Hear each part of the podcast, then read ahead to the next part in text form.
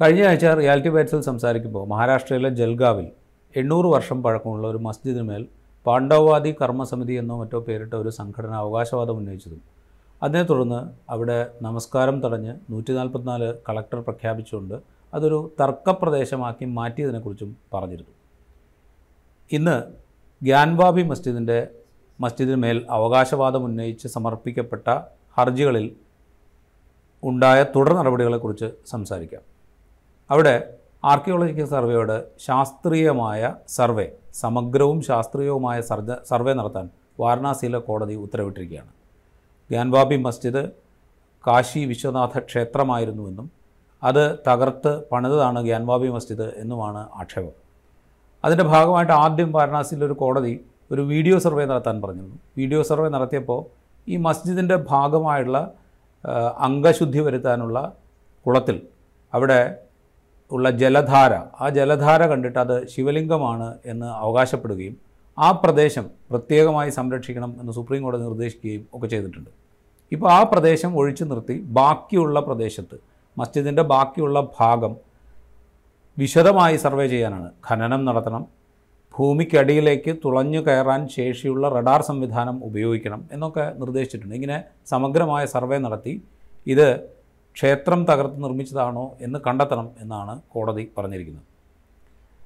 Archaeological survey of India ഇതിനു മുമ്പ് ഇതേപോലെ സർവേ നടത്തിയത് ബാബറി മസ്ജിദിലായിരുന്നു ബാബറി മസ്ജിദിന്റെ കാര്യത്തിൽ ആർക്കിയോളജിക്കൽ സർവേ ഓഫ് ഇന്ത്യ മാത്രമല്ല ബ്രിട്ടീഷുകാരുടെ കാലത്ത് ബ്രിട്ടീഷുകാരാണ് ആദ്യത്തെ സർവേ നടത്തുന്നത്.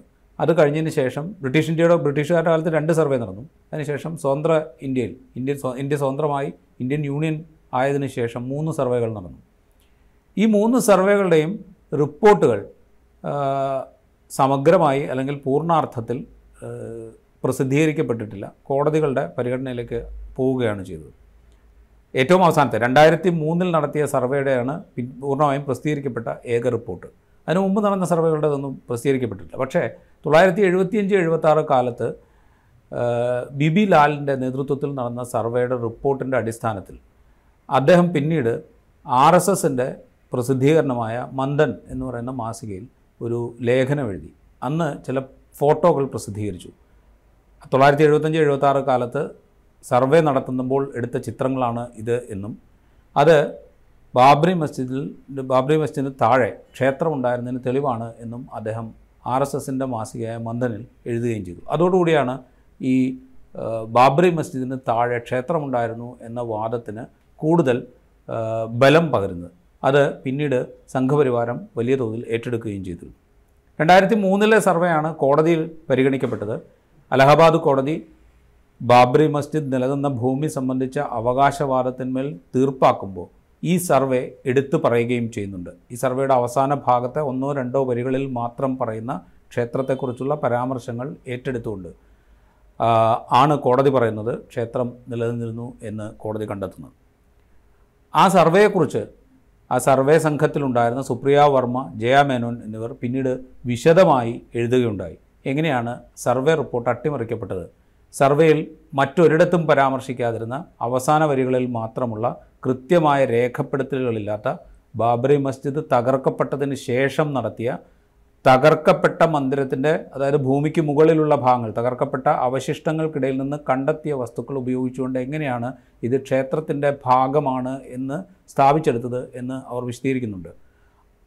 ഒരു മന്ദിരം തകർക്കപ്പെട്ട് കിടക്കുന്നു മസ്ജിദ് തകർക്കപ്പെട്ട് കിടക്കുന്നു. ആ അതിന്റെ ശേഷിപ്പുകൾ അവിടേക്ക് മറ്റാരെങ്കിലും കൊണ്ടുവന്നിട്ടതാവാം. അതുകൊണ്ട് തന്നെ ആർക്കിയോളജി ആർക്കിയോളജിക്കൽ സർവേയുടെ ഭാഗമായി അതിന്റെ മുകളിൽ കാണുന്ന വസ്തുക്കൾ പഠനവിധേയമാക്കാൻ കഴിയില്ല എന്ന് അവർ വ്യക്തമാക്കുന്നുണ്ട്. ഇതൊക്കെ പഠനവിധേയമാക്കിയതിന് വിധേയമാക്കിയതിന് ശേഷമാണ് ആ റിപ്പോർട്ടിന്റെ അവസാന വരികളിൽ ഒന്നിൽ ക്ഷേത്രത്തെക്കുറിച്ചുള്ള പരാമർശമുള്ളത്.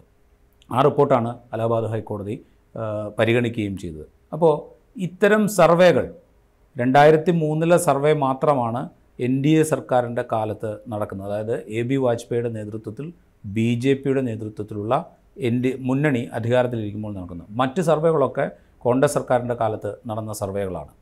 അപ്പോൾ ഈ സർവേകൾ ഏത് വിധത്തിലാണ് സംഘപരിവാരത്തിന്റെ രാഷ്ട്രീയ അജണ്ടയ്ക്ക് ഉപയോഗിച്ചത് എന്നതിന് തെളിവ് ബാബറി മസ്ജിദിന്റെ കാര്യത്തിൽ നമുക്ക് മുന്നിലുണ്ട്.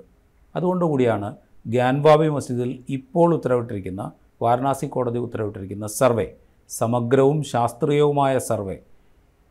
പിൽക്കാലത്ത് ആ സർവേയുടെ റിപ്പോർട്ട് വരുന്നതോടുകൂടി ഈ മസ്ജിദിന് മേലുള്ള ഹിന്ദുത്വവാദികളുടെ അവകാശവാദത്തിന് ബലമേകുന്നതാകുമോ എന്ന സംശയം ഉയരുന്നത്.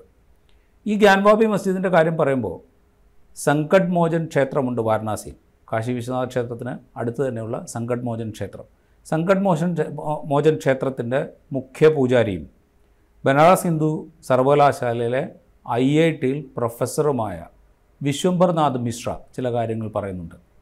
അദ്ദേഹം പറയുന്നത് ഇത്രയേ ഉള്ളൂ. എന്റെ വീട് ഞാൻ ഉപേക്ഷിച്ചു പോയി അല്ലെങ്കിൽ ഞാൻ വിറ്റുപോയി അല്ലെങ്കിൽ മറ്റെന്തെങ്കിലും കാരണത്താൽ എന്റെ കൈവശത്തിൽ നിന്ന് പോയി. ഒരു പത്ത് തലമുറയ്ക്ക് ശേഷം മറ്റാരോ വന്നിട്ട് ഇത് ഞങ്ങളുടേതായിരുന്നു. മുൻകാല മുൻകാലത്ത് പത്ത് തലമുറകൾക്ക് മുമ്പ് ഈ പ്രദേശം ഈ വീട് നിൽക്കുന്ന സ്ഥലം ഞങ്ങളുടേതായിരുന്നു എന്ന് അവകാശപ്പെട്ടാൽ അതിനെന്ത് ലീഗൽ വാലിഡിറ്റിയാണ് ഉള്ളത് എന്ന് വിശ്വംബർനാഥ് മിശ്ര ചോദിക്കുന്നുണ്ട്.